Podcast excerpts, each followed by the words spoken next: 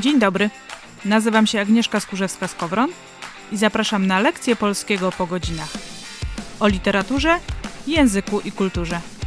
Z dorosłej perspektywy.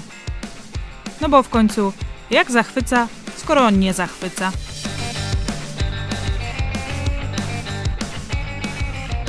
Dzień dobry. Chociaż dzisiaj to chyba powinnam przywitać się inaczej. Witam. No właśnie. Dzisiaj chciałabym trochę opowiedzieć o tym przywitaniu.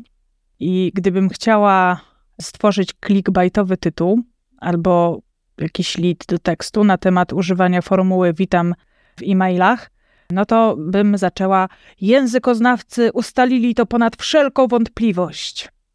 No ale tak nie zrobię, tylko po prostu będę mówiła o tym przywitanym, które no, od ponad 10 lat jego stosowanie lub nie rozpala wyobraźnię wielu i wywołuje coraz to nowe dyskusje w internecie, oczywiście.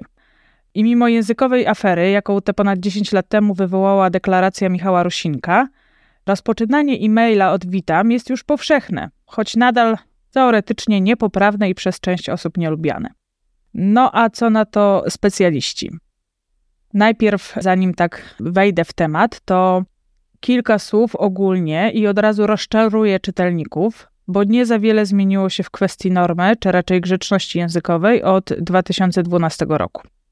Z jednej strony językoznawcy przypominają, że formuła witam ma swoje określone miejsce w języku i nie jest ono związane z korespondencją. Z drugiej strony przyznają, że ewolucja językowa dotyka również tego powitania. Coraz powszechniejsze staje się jego użycie jako ogólnej formuły powitalnej w korespondencji elektronicznej. I właściwie niewiele można z tym zrobić, no poza przypominaniem, że jak na razie nie jest to poprawna forma.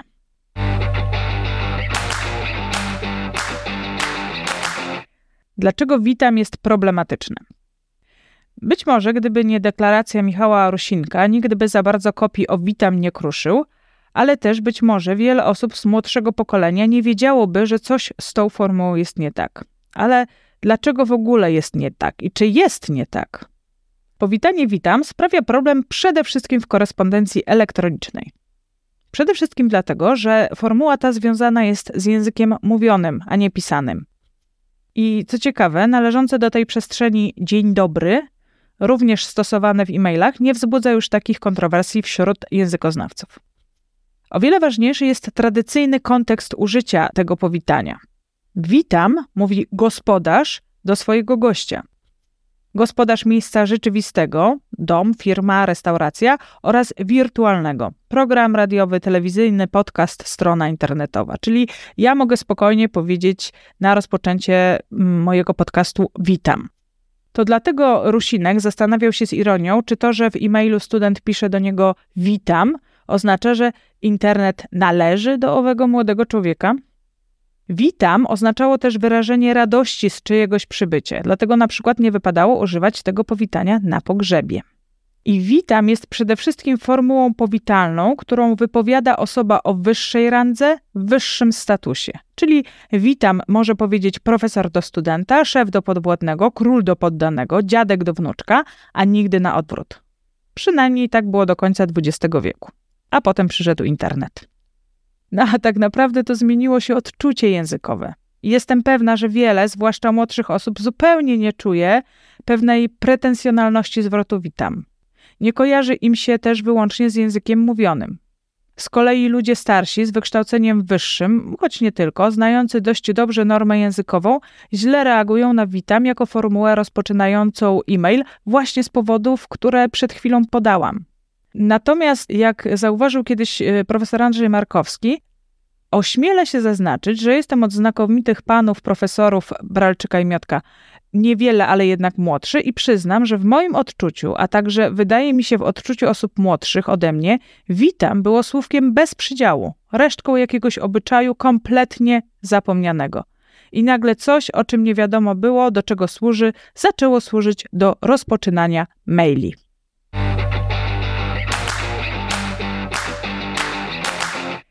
Zauważ, że problem z formułą witam dotyczy przede wszystkim rozpoczynania e-maili, czatów, SMS-ów, a nie tradycyjnych listów. W nich formy są skodyfikowane i powinniśmy się do nich stosować. I Czy doczekamy się takich precyzyjnych norm w korespondencji elektronicznej? Być może. Na razie jesteśmy w trakcie ich kształtowania, o czym wyraźnie mówią specjaliści od normy językowej i savoir-vivre językowego.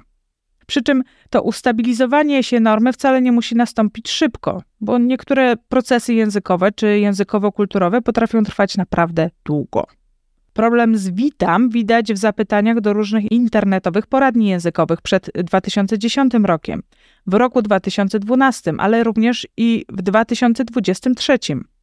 Sprawdziłam sobie nawet popularność wyszukiwania hasła witam w Google Trends i według ich wykresu jest ona mniej więcej stała i oscyluje około 70 wyszukiwań tygodniowo.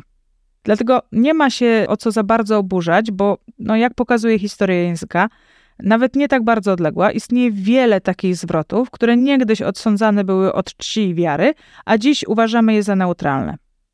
Swego czasu na fanpage'u Wianków Słów na Facebooku linkowałem książkę dostępną na polona.pl, czyli w cyfrowym repozytorium Biblioteki Narodowej w Warszawie.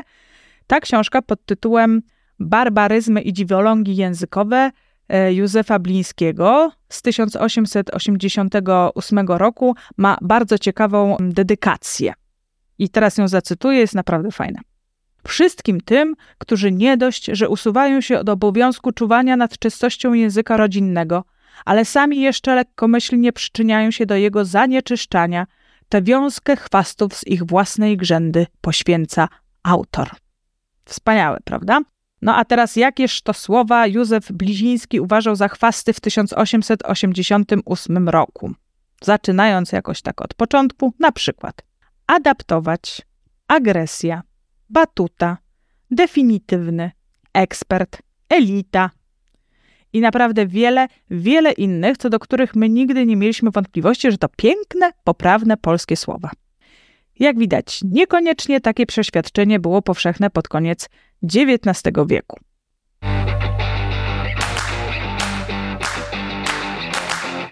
Mamy jednak wiek XXI, a tu znów tym razem na naszych oczach dzieje się historia języka. Przeczytałam dużo różnych tekstów na temat rozpoczynania korespondencji e-mailowej, od językoznawców po blogerów różnej maści i widzę, jak bardzo internet wpłynął na nasze codzienne posługiwanie się językiem.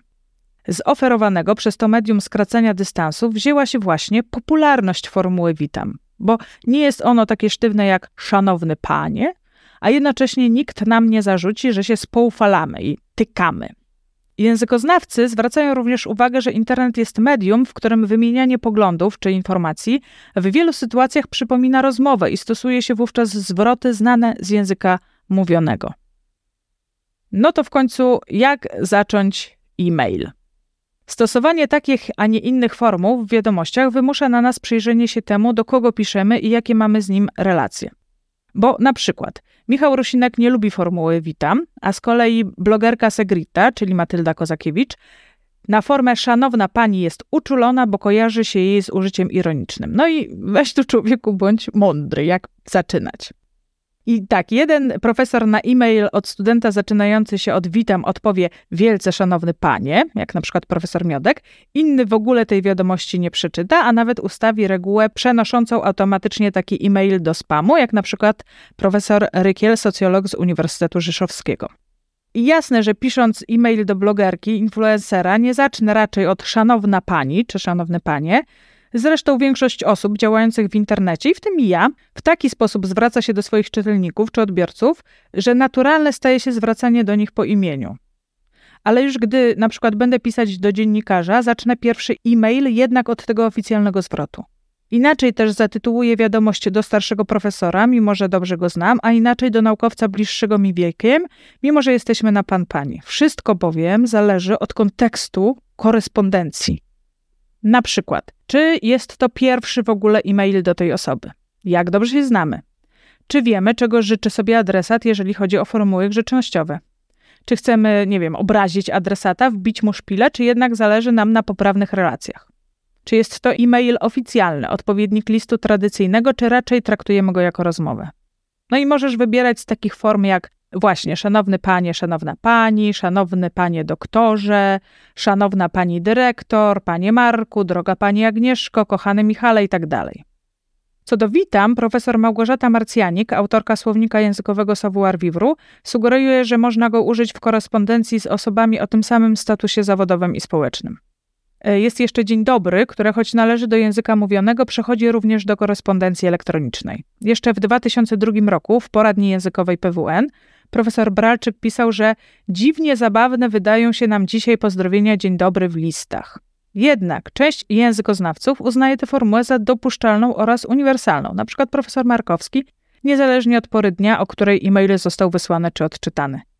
Nie zaleca się natomiast używaniu w e-mailu formuł dobry wieczór czy dobranoc jako zbyt związanych z porą dnia i językiem mówionym.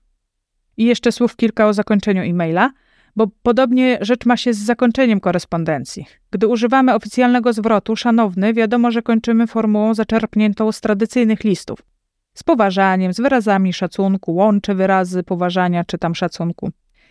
Jeśli zaś rozpoczynamy familiarniej, kończymy przesyłam serdeczne pozdrowienia, pozdrawiam, pozdrawiam serdecznie. A w korespondencji osobistej to już w ogóle wszystko zależy od naszej wyobraźni, tak? Całuski, pozdrowionka, uściski, ściskam i tak dalej. Spotkałam się ze stwierdzeniem, że również forma pozdrawiam na końcu może być uznana za protekcjonalną. Językoznawcy zajmujący się formami grzecznościowymi takich obiekcji nie mają, zwracają natomiast uwagę na Właśnie, kontekst korespondencji, adresata oraz spójność rozpoczęcia i zakończenia. Czasem zdarza się zalecanie sformułowania łącze pozdrowienia jako coś pośredniego między pozdrawiam a spoważaniem.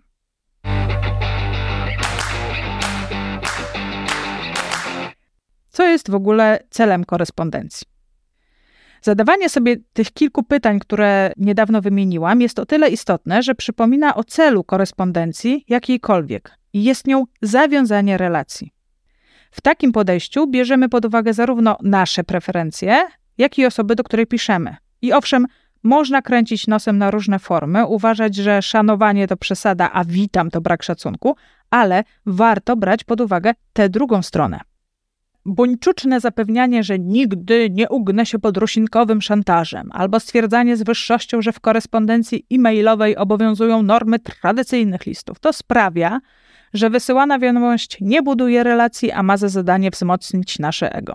Co nie jest do końca takie złe, ale można zapytać, czy zależy mi na rozmowie z drugą osobą, czy na moim wybitnym monologu. Jeśli celem e-maila jest obrażenie adresata, dokopanie mu i pokazanie swojej wyższości, to wiadomo, że użyjemy formuł, które mu nie odpowiadają. Swoją drogą to też pewien rodzaj relacji, bo zastanawiamy się, jak kogoś zdenerwować.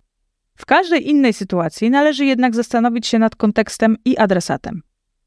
Czasami podejście nadawcy i adresata pokrywają się, czasami zupełnie rozmijają i wtedy trzeba szukać rozwiązań kompromisowych. Działa to również w przypadku osoby odczytującej e-mail. Uważam, ja, że należy zakładać raczej dobre intencje, a po całość wiadomości oceniać jego nadawcę.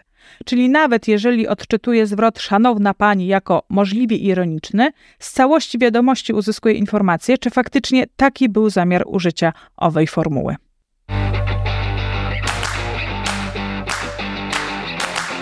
Tak, wiem, po wysłuchaniu tego, co powiedziałam, nadal nie wiesz, czy można używać witam w e-mailu, czy nie i znajdziesz w sieci wiele jednoznacznych odpowiedzi, albo na tak, albo na nie. I wszystko zależy od tego, kogo uznasz za autorytet w tej kwestii. Powtórzę to, o czym mówiłam na samym początku. Językoznawcy zgodnie stwierdzają, że póki co witam nie jest poprawną formułą powitalną zarówno korespondencji tradycyjnej, jak i elektronicznej i przypominają o jej prawidłowym użyciu. Jednocześnie zdają sobie sprawę z zachodzących zmian i widać, że próbują dla Witam znaleźć miejsce w korespondencji elektronicznej. Takie miejsce, które połączy tradycję językową ze współczesnymi potrzebami. Na przykład w korespondencji osób o równym statusie, w korespondencji mniej oficjalnej. Ja na przykład jestem w stanie przyjąć, że takie witam lub dzień dobry może być bardzo dobrym rozwiązaniem w korespondencji na przykład ze sklepem lub, nie wiem, sprzedawcą na OLX-ie. Trzeba jeszcze wyjaśnić sobie jedną rzecz. Norma językowa to coś innego niż zwyczaj językowy czy kultura języka. Witam, rozumiane jako powitanie tylko przez osoby wyższe w hierarchii, wynika nie z normy, a z pewnej tradycji. I ładnie opisał to profesor Bralczyk. Słowa bowiem mają określony zakres stosowalności, mają swoją tradycję. Słowo witam stosował ten, kto witał kogoś u siebie. Podczas spotkania się dwóch osób, ta o trochę wyższym statusie mogła powiedzieć witam. Łączy się ono z kontaktem bezpośrednim. Dlatego zastosowanie go w korespondencji mailowej jako zupełnie neutralnego i uniwersalnego może naruszyć dekorum zasady stosowności, zwłaszcza według tych, którzy się przyzwyczaili do pewnej etykiety. Ale uwaga, nadal to nie jest błąd, to nie jest złamanie normy językowej. To używanie witam należy do tradycji językowej, a tradycje, jak wiemy, mogą się zmieniać.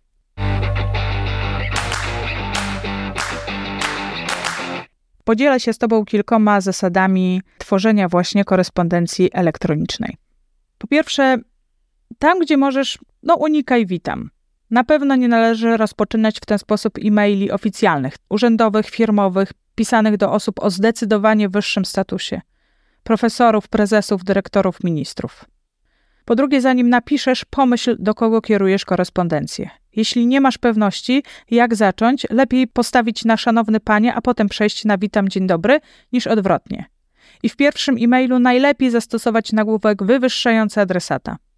Potem w korespondencji rodzaj relacji sam nam się objawi, no chyba, że wiemy, jakich formuł nie lubi adresat, wtedy z góry ich unikamy. Po trzecie, nie mieszaj stylów. Jeżeli zaczynasz od szanowny panie, zakończ z poważaniem lub inne tego typu.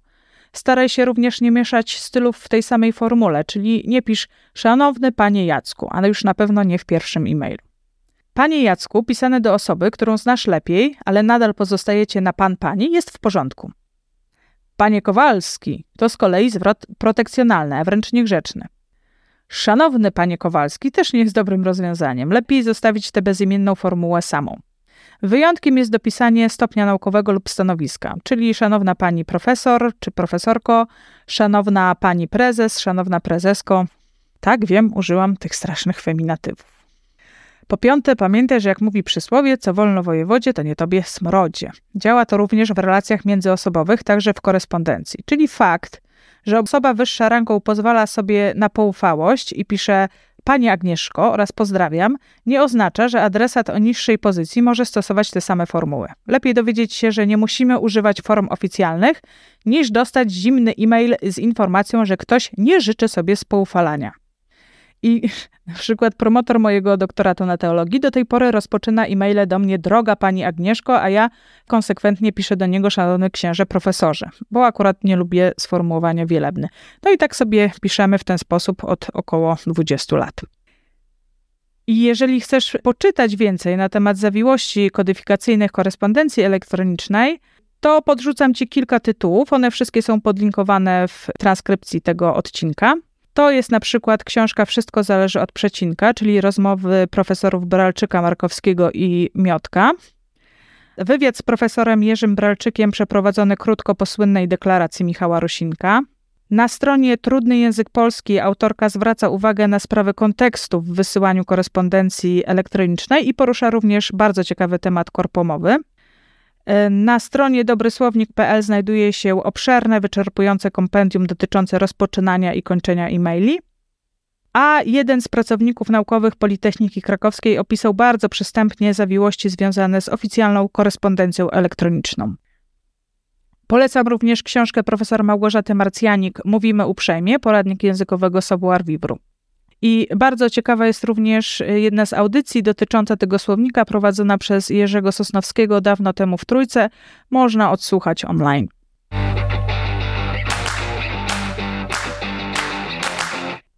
Na koniec warto pamiętać, że jesteśmy w momencie kształtowania się normy i nic nie poradzimy na to, że wątpliwości jest tak wiele. Wiem, że niektórzy cały czas będą się wzdrygać przed użyciem tego witam. Wiem, że dla niektórych nie ma to żadnego znaczenia. Ja przyglądam się temu wszystkiemu po prostu z ciekawością. Na dzisiaj to wszystko.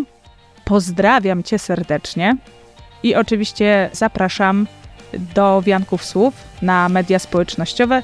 Tam też trochę się dzieje. Także zapraszam i oczywiście do usłyszenia w kolejnym odcinku.